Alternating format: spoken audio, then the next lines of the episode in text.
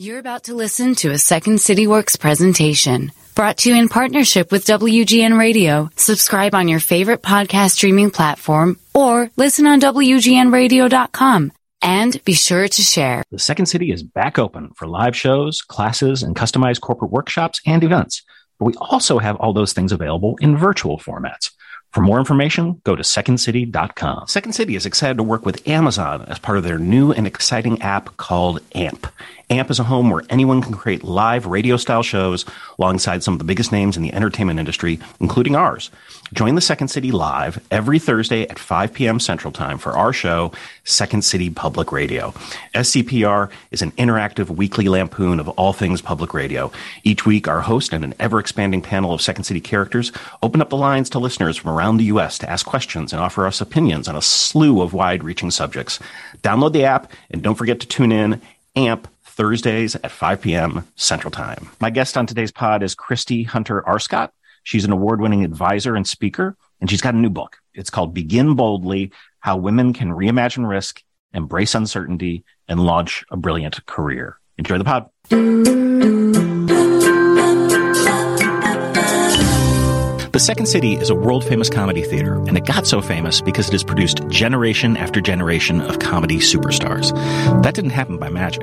Second City's improvisational pedagogy fuels great performance, and the same practices that made stars of everyone from Bill Murray to Tina Fey can be applied for success offstage, at work, at home, and in the world.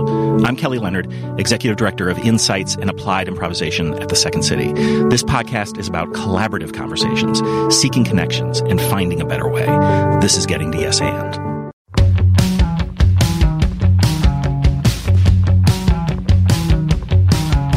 Days can't be counted by the money spent. Today was just another better left unsaid. Days can't be counted by the time till rent. Tomorrow's just another like the one that comes next. The corner of the highway that leads to the job at the desk by the boss with the elegant watch. The tick of the clock and the tick of the clock mark the moments till the ticking stops. Christie Hunter Arscott, welcome to the show. Thanks so much for having me, Kelly. There are so many adages in the world of improv that seek to inspire young performers to take playful risks. Uh, we talk about seeing all obstacles as gifts. Uh, we talk about replacing blame with curiosity. And we talk about following the fear rather than being consumed by it. And this seems to parallel a lot of your thinking in your new book.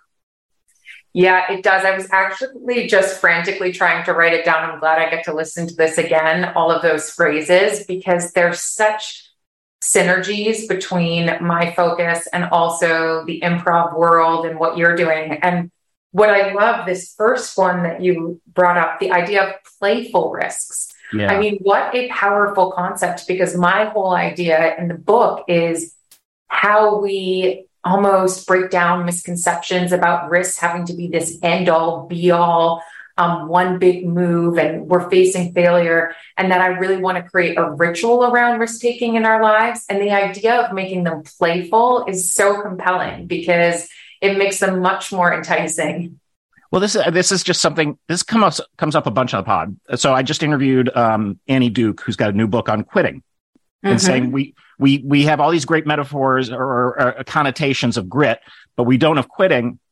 And any, especially any innovator, has to quit all the time because you're you're making these you know turns. And we use words like pivot because we don't want to use the word quit. um, you know, and, and so I think that, you know, what you're very much trying to do, I think in your book for women, especially because they've got the, the bind or the double bind, depending on which case is they're consumed by a lot of these bad metaphors and, and cultural expectations and straight up Mhm. misogyny too. That hasn't gone away. Um, so I think, you know, it's funny. You say too in the book, quote, brilliant careers are seldom built without bold moves. I don't know a brilliant career where someone didn't take a great chance and, and fail on their way to success. Yeah, I completely agree with you. And one thing I say in the book is that even risks gone wrong have the chance to propel us further than a consistent choice to play it safe. So, an example would be like, imagine this is my career. I could be little, little, little steps my whole life, or I could take a risk. And even if it backfires, and I go back here, what I learn will get me further than that consistent yeah. choice to play it safe. And I think that's what people forget sometimes. We don't understand that that learning, those insights, moving that blame to curiosity, which is something you just said, which is mm-hmm. such a synergy again in the work, is so critical. And I would also say to you, Kelly, it's not just that I know, don't know any bold careers that weren't made without risk taking. It's that most people take more than one risk. The most brilliant careers are created through a portfolio of risk taking, as I talk about it. Yeah. Um, also in the Annie Paul book, she talks to Astro Teller at Google X, and you know they're doing these like loon shots, right? They're and so they they have to quit all the time if they, if they're not getting anywhere. And yeah. Astro Teller, had, I'm obsessed by this metaphor. I've talked about it with a bunch of people, but he teaches his people uh, the um, uh, uh, monkey on the pedestal. It's called, and basically, if your assignment is to teach a monkey to recite Shakespeare on a pedestal, don't start by building the pedestal because it'll give you the illusion of progress. Oh my gosh! Isn't that great? And and you know, like you think about that, you're like, oh, I have built so many pedestals in my yeah. life. I have just and and but that's that's you talk in the context of your book you talk about risk of like let's break this down because you don't want to take stupid risks. You know you want to you want to take the right risk and and you can pras- practice it in very sort of small bets in, in, in your life. You know t- taste something. Yeah. Try something. Read something. Yep.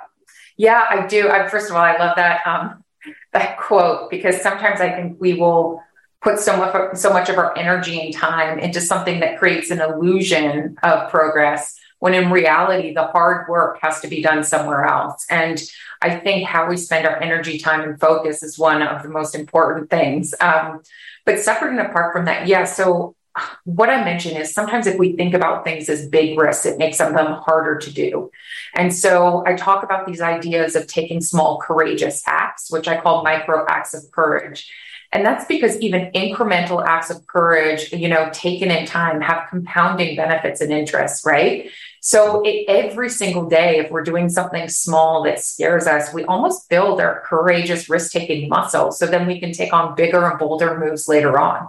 So some of the executives I interviewed, you know, talked about not being able to drive and going back and taking their driving lessons a million times over and their sons making fun of them. But they say, you know, for me, that's something that pushes me outside of my comfort zone and shows you that you don't give up. You know, for others, it was things to do with their family or personal lives or fitness or extracurriculars or new pursuits. So it's really compelling that you can pull that risk taking muscle in small ways and not just in the work sphere. Yeah, and and again, like a lot of people who take a, a beginning level improv class, they're they're they don't they're not going to get they're not looking to get on Silent Live. You know, they're not even looking to get on a Second City stage. They just sort of like yeah. maybe this will show me something, and inevitably. We don't even have to make the connection for them. They're like, oh, I get this as a kind of active meditation, as kind of a muscular mindfulness, you know, like, yeah. You know, all, all that stuff. Um, you also write in the book, quote, women who take risks intelligently have another secret to their success. If possible, don't go it alone. Yeah. I think this is huge, right? We, we, we have to, we got to build together. Yeah. Well, I think the whole idea of being self-made is such BS. So, um, I think, uh, you know, even those of us that have existed in times without the support structures that we'd like to have, uh, or maybe in comparison to others, human beings are interconnected by their nature and all of us has had someone contribute to our careers and our paths in some way shape or form. And a lot of the successful women that i interviewed you know they said stuff like no woman's an island you know we're all our interconnectivity is our success so i really really think that the sooner we cultivate meaningful connections the better because risk taking alone is not uh, is not intelligent or strategic no no no and and, and again our culture has done a terrible job mythologizing the the sole creative, the great man theory, all that bull. It was never true. Thomas Edison had like a bunch of dudes who were making the stuff in there, and then he put his name on it. I mean, it's like it's been we've been doing this for forever, um, and I think it's as you point out in the book over and over again, s- science backs up the idea here, which is women need this even more uh, than men for a variety of reasons. Yeah, and so one thing I'd mention to anyone on the line is that look, the frameworks and tools in this book are applicable irrespective of gender or career stage. And I did write it for a specific niche, but it's been amazing to see the traction it's gotten as a model within organizations for experimentation and risk taking for senior male executives. But it is true that there's nuances in terms of what women and underrepresented employees need. And because of the things that exist in the world, the double bind, because of affinity bias, because of who exists in the majority, because of so many other factors, for women, that support network when taking risks is even more important. Because the harsh reality is, and it's unfortunate, and I don't want this to deter risk taking, but this is not a book going saying, go be bold and there's no consequences and the world's going to treat you exactly the same as your male peer. No, it's saying, you may face more backlash. Mm-hmm. You may face more backlash for risk gone wrong. And that is why you cultivating your support network is going to be even more important if you're going to really harness the power of risk taking. Uh, one of the scientists that we work with at the University of Chicago is named Nick Epley, and a lot of Nick's research is around the many ways in which we get it wrong. Like, like he says, in any interaction, we're probably twenty to thirty percent getting what what the other person is is saying which which actually isn't that surprising if you think about all the noise that we're dealing with anyway. Yeah. Um, but the miscues and that sort of thing. But he his research shows the one thing you can do to up that is ask questions. Yeah. And this is something you write, write about in the book. Yeah um, i'm actually i was just writing down that name and two in that percentage because i am not surprised. And you're right we live in a world of constant distraction us doing too many things at once and actually, I feel like it's such a privilege to have protected time on podcasts and platforms like this because it's rare. You know, you put on your do not disturb, you're not looking at anything else, and you get this protected kind of silo of a conversation, which doesn't happen a lot anymore. No. Um, and so, one thing I talk about, yeah, in my book, and I really think this is one of the best traits in life you could have and best things you could cultivate for a meaningful existence is curiosity. And what I share is that so much of our energy in the professional world is often put into what am I going to say? What am I, what's my elevator pitch? How am I going to sell myself? How am I going to promote? How, and what's even more important is what you're going to ask. And so when we go in, I always say, flip the script from what am I going to say to what am I going to ask? And think about the questions that can build connectivity. I mean, we can learn so much from one another, but we sometimes stop at, you know, this very shallow intro when really there's so many things you could ask about someone's life, their risk taking, their career, their lessons learned. And that's so critical for learning continuous improvement and meaningful connections. Yeah, Nick, Nick has other research that uh, talks about the fact that we don't share specifics of, of ourselves with others when in fact that you you can you know speed up a, a, relationship and and have it go much deeper if you do that because people are genuinely curious and and interested uh, in other people. But you know this is that the the mind is so tricky because you know we're we're constantly shifting between our system one and our system two because again because because of that noise. Another thing you write in that particular chapter we're, we're talking about you say quote contrary to popular belief language matters. How mm-hmm. we label an activity matters I, I, I love this because it's it's it's over and over again. I, I see like, oh, we're saying it wrong, and in yeah. saying it wrong, we're not allowing ourselves to do the thing we should be doing. Yeah, it's it's such an interesting thing. It sounds so simple, but I've seen that like a simple switch or swap of language can make astronomical impacts on people's appetite for action and risk. So I always say language will either inhibit action or elicit action. And so I'm going to give you just a quick, you know, five rapid fire of some examples, which is when I tell women or people early in their career, you know, I'd really like you to go out and self promote. How many people do you think are excited about self promotion and tooting their own horn? Maybe like 2% of the human race. But when I say I want you to go out and courageously advocate for yourself and others, and let's think about courageous advocacy, not you need to self promote, but what does that look like? And people get much more excited around that concept. Um, same with negotiation. I mean, so many studies, negotiation, just the term makes us feel um, anxiety, makes us feel nervousness. There's so many things. Women shy away from that. But when I say I'd like you to go make a courageous ask, instead of negotiating for your pay, courageously ask for a package that more accurately represents your value. And they think, gosh, I can do this. Um, there's so many others. Uh, I'm just trying to think there's like a few others, but oh, even in the book, the core concept of like risk taking, when we hear about taking a risk, we often think about it as a risk taker is not me, it's financial or male terms or entrepreneurship, or we think of risk as something that we need to mitigate, manage, minimize. And so I always say, like, instead of saying I have this risk in front of me, say I have the opportunity to make this bold move. And that to me, I mean, when are you going to take the risk of doing this? I'd be like, ha, of writing a book. But having the opportunity to make a bold move to write a book, it's crazy how these little switches can just impact our appetite for action. I know when I wrote my book, I felt like it it it completed a step that I that that needed completion. Like like I had ideas, I did keynotes, I gave talks, yeah. but I didn't put it all together in a place. And once I did that, it actually freed me up to learn more. Yeah. Mm-hmm. Yeah. Does that, that resonate?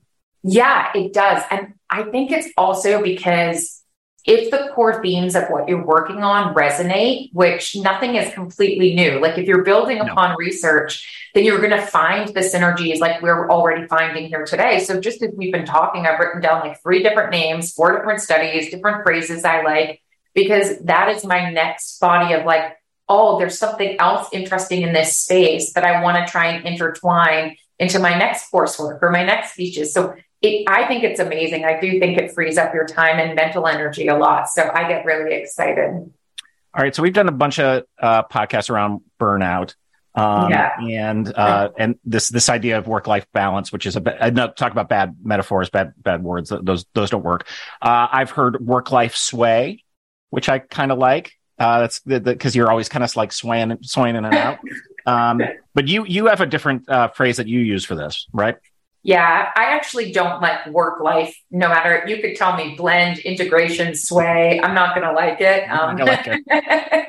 although I like the term sway, but just not so much between work and life. I get it. Um, look, I think uh, it's this false dichotomy of like extremes like work is part of life and so the idea of them being two separate entities particularly when we're living, living in this increasing kind of uh, less barriers, more gray space world, I don't think is the most productive. And so I also think balance is an elusive ideal at best. And I think if we're trying to find that concept of balance, we're setting ourselves up for failure. Um, you're never going to have two perfect sides of anything. Um, so, what I talk about is instead of imagining a scale with two sides, we'd be better off imagining a wallet with a limited number of dollars. And you, Kelly, and myself, we have the same amount of dollars in that wallet. So we have $24 for our 24 hours in the day. Yeah. And so what we want to do is invest those dollars in the areas that are going to create the greatest return on investment. And so the idea there is if we're investing our time dollars in things that don't matter, then we're going to get minimal returns, negative returns. But if we actually start asking using curiosity and isolating what really matters in our lives rather than assuming, then we can we can actually reduce feelings of conflict, burnout, and tension by making really smart investments. So it would be as simple as saying to you before a podcast, you know, Kelly, what level of um, preparation do you expect? And, and what should I focus on? Versus me preparing for 10 hours, not knowing your audience, the questions, right. the focus. And you do that in your life. You should ask your managers what matters to them most, your partners, spouses, families we we create so much unneeded tension by assuming we should be doing certain things, but it's not aligned to the priorities of the people that matter to us. So that relates uh, quite neatly to our podcast taping with uh, Cassie Holmes, who studies happiness, and essentially the book's called Happier Hour, uh, and y- your happiness is where you're putting your attention. Yeah, and it's it's it's it's very simple. Um, and and and she has some lovely lovely phrases. You do too. Actually, I I, I love um, uh, a sort of reduced language to get to a, a bigger idea. And you have it when you write, "quote Curiosity leads to clarity. Clarity leads to reduced conflict. Reduced conflict creates more room for risk." That's nice. Yeah, it's so simple, but but but it's and it's it's aligned and and and and and again, no, nothing's linear, right? Those things can move in and out, but you really are you, the things you the things you're working with: curiosity, clarity, reducing conflict, which you could also say is friction, you know? Yeah. Uh, uh, and, and that does, that frees you up for risk because you can't risk when you're depleted. Uh, you can't risk when you are like judgy. You're right. All, all those things that we no, talked about. You definitely can. And, you know, today I was, I'm, I'm speaking at this, uh, large women's conference in Iowa next week. And I was putting together my presentation today.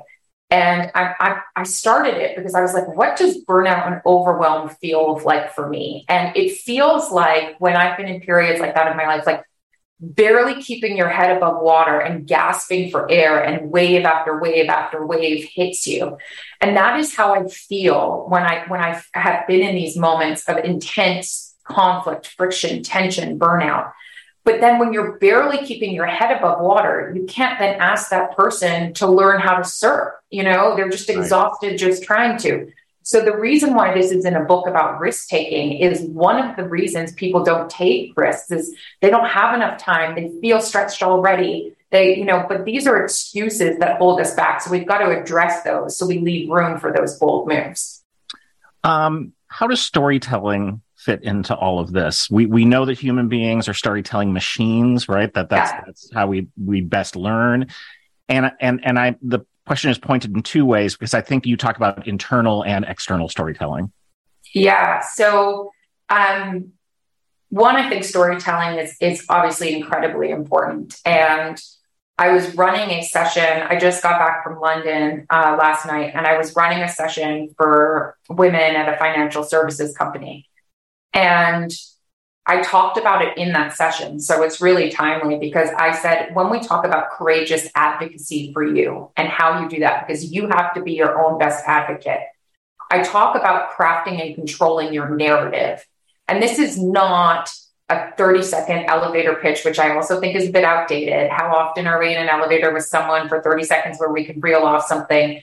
but it's essentially a document of who you are, what you do, the value you deliver, where you want to go. And, and it summarizes all of these different threads of you. And then you can pull out different pieces and conversations on your LinkedIn and your resume. So it's really a whole narrative, a fabric of you.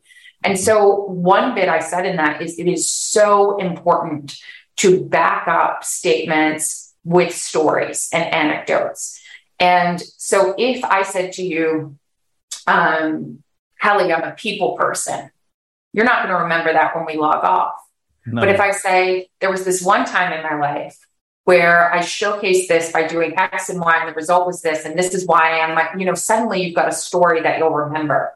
And so with women, storytelling is even more important than men. And the reason why is studies have shown that women receive more doubt generating statements in their careers and more requests for evidence and proof.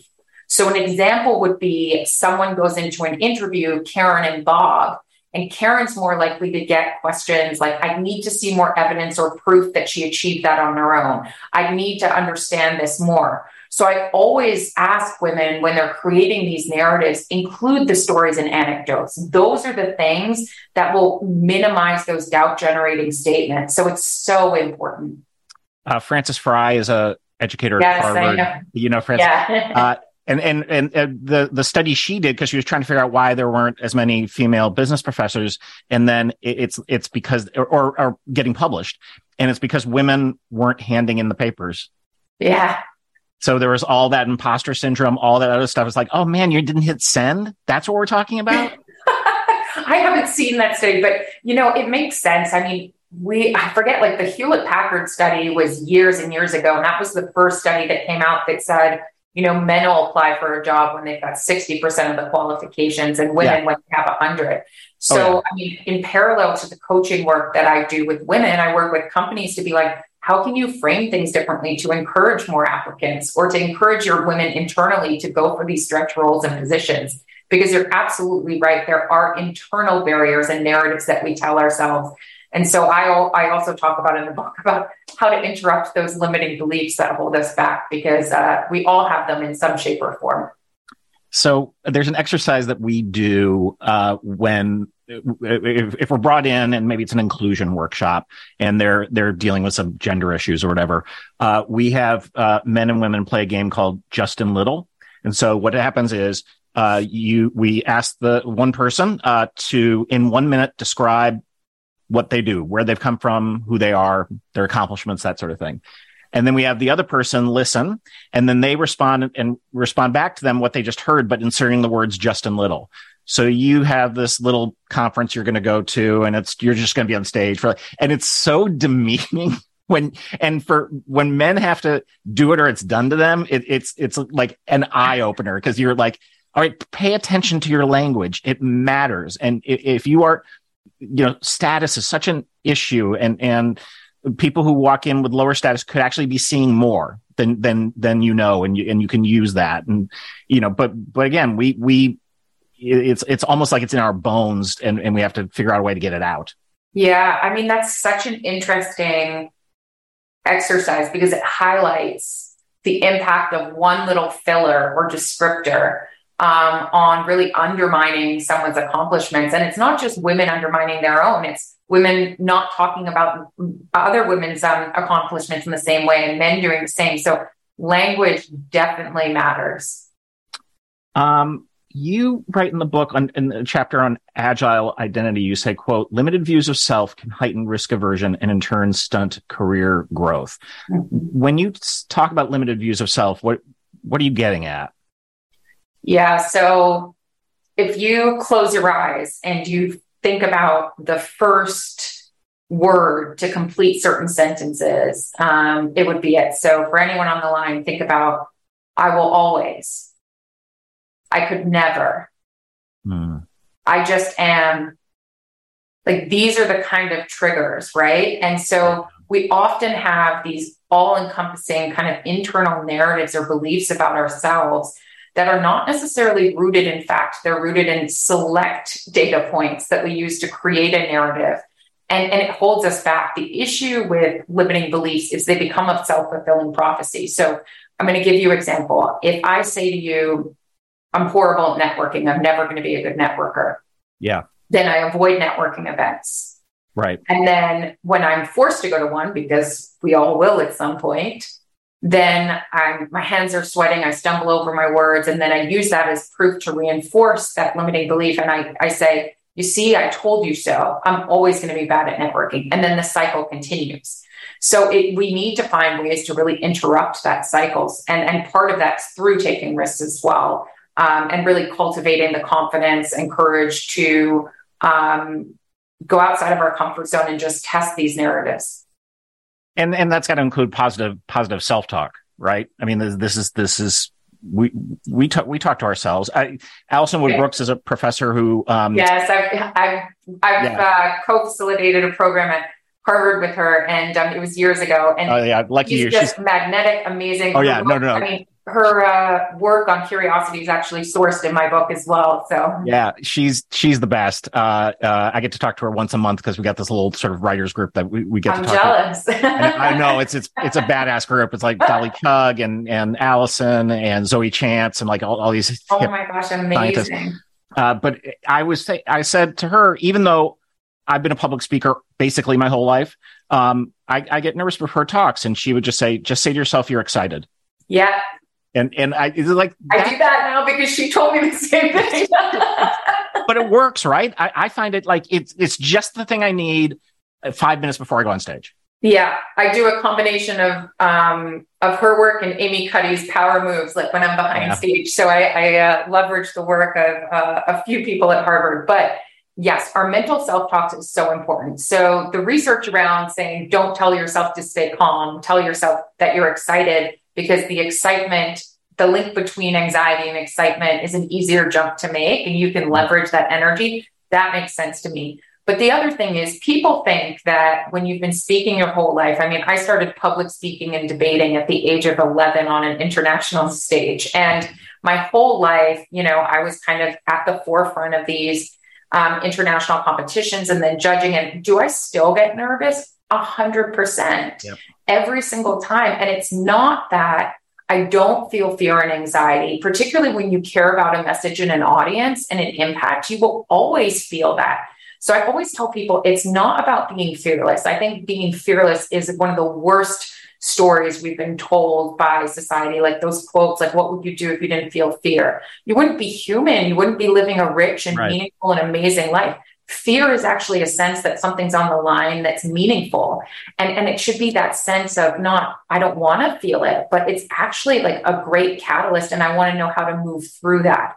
And so for me, when I hear my inner critic, there's some interesting studies around this as well that I used to try to silence it, ignore it. And the studies say you cannot ignore your inner critic. Like whenever you think you're not good enough, or why me, or why should I be the messenger for this, ignoring it doesn't work.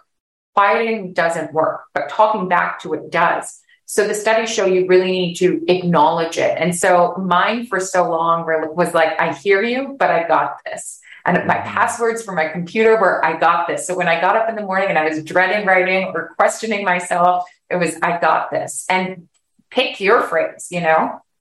Uh, there is a um, I forget which which podcast this came up in, but um, they were talking. Uh, um, uh, the author had met someone whose wife left them. He's completely devastated, and he just he wanted to get over it, and he changed his passwords to forgive her.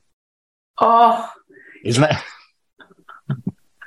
oh my gosh, that's like even way more powerful than I got this. But it is those reminders and those ways to talk to ourselves that that we have to use. Like we yeah. are our thoughts and how we talk to ourselves can influence so much in our lives. So I'm curious, did you have you read The Extended Mind by Annie Murphy Paul? Nope, but I'm writing it down. Oh, it's so good. And what because we were talking about keynotes.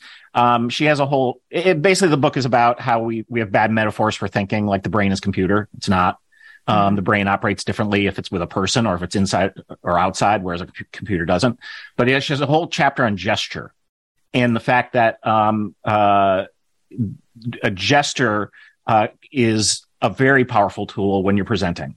Pe- people will, and, and um, uh, if you think about the way an actor often memorizes their lines, they do it when they're blocking the scene because because they're in movement and movement and memory go together. So it's it's a really interesting way of like, okay, how, how's my body playing with my mind? My mind playing with my body. Um, yeah. Uh, and, and and I had a thought too when you're talking about networking, which was a, a, a professor uh, of social science uh, once said, "All right, if you if you go into these like cocktail hours for the networking, look for triads." Because if it's a, you're going to be a third wheel if it's just two, but if there's three people there, you have a place because someone is not being uh, talked to or listened to. Yeah, great advice. Like it's so funny that sometimes the things that make all the difference are like a simple trick like that, a simple reframing, a simple yeah. get excited. And and and we can't um, underestimate the impact of those like simple tools. Just because they're simple doesn't mean they're easy to implement. Like something can be simple but not easy to actually take action on um, consistently. But i notice like even in my own life and in the lives of people that i coach like there'll be one framework that they just get an aha moment with and then it it'll be you know completely different moving forward. All right. So in a moment i'm going to ask you for a yes and story. But before that um, you in talking about courageous advocacy you note that performative advocacy is not advocacy. I feel like i see a lot of performative advocacy advocacy these days. Yeah um, it's pretty disappointing. Um, I think one thing I would encourage organizational leaders to ask themselves, and I'll put it this way for because we can be courageous advocates on an individual level, but I, I want to um, also kind of speak to any leaders on the line, which is, you know, most of the people that I work with um, in the strategic advisory side have great intentions. They want inclusion, they care about diversity but their outcomes are lagging. So they'll say, oh, yeah, we want a diverse and inclusive workforce, but we've only had one woman in the partnership in the last 60 years. And, mm. and I, I, always say, like, do your outcomes match your intentions? And that is the most powerful question leaders can ask themselves. Do your outcomes match your intentions? Because you would never say, you know, I want, I, am going to be financially savvy and save more money and not track your bank account. You'd right. never say that you want to have a healthy, long life and, and be fit and vibrant and not track certain health indicators. And so when we say we have these intentions for inclusive and dynamic and vibrant workplaces, but our outcomes are lagging or the outcomes are not existent and there's a gap, the question because becomes how do we close that gap? And we need to acknowledge that and get there sooner. Yeah, I mean, they're not checking for a reason. Yeah. I mean, that's just, and, and, and I, and look, I, I have empathy for how hard this is uh, because older white guy who was in charge at a certain time has to look back and be somewhat appalled by some of my decisions or my complicity uh, with regard to you know um, all, all, the issues. Uh, but it's so much better when you're like, okay, like now I can do better now. That's that's one reaction we could have. But yeah, it's it's it's hard. All right. Um, do you have a yes and story for us? Yeah, just I mean, for me, um, I guess just being kind of vulnerable and open about like times when I have overcome or not overcome, but moved through fear. And I'm sure every author has felt this way, but it, it was really writing my book. Um, and so for me, saying yes to that was a process and a long journey. I knew years before I wrote that book that I had a book in me, and it took me years to get to that yes.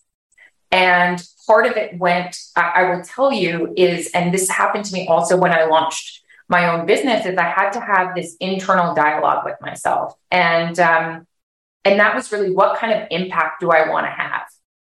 And if I want to continue to impact client by client, organization by organization, I can play it that way for the rest of my life. But my impact will be this circle. It will be people that can afford coaching, companies that pay for coaching for individuals, companies that will bring me in to do a session. But how many people outside of that limited circle would I miss who could benefit from these tools and techniques and ideas and put action in their own lives? And so I had to have this moment where, even though I had so many fears, my why, and I talk about this in the book, my why was greater than my fears. And there was this quote I have in the book is she or he who has a strong enough why can endure anyhow. And, and the idea was I crystallized a motivation that matters. And that was I'm not writing a book, I'm giving a toolkit to people so that everyone can afford these access to these for $20 versus the cost of coaching. And once I focused on impact, that's how I got to my yes. Mm, I love it.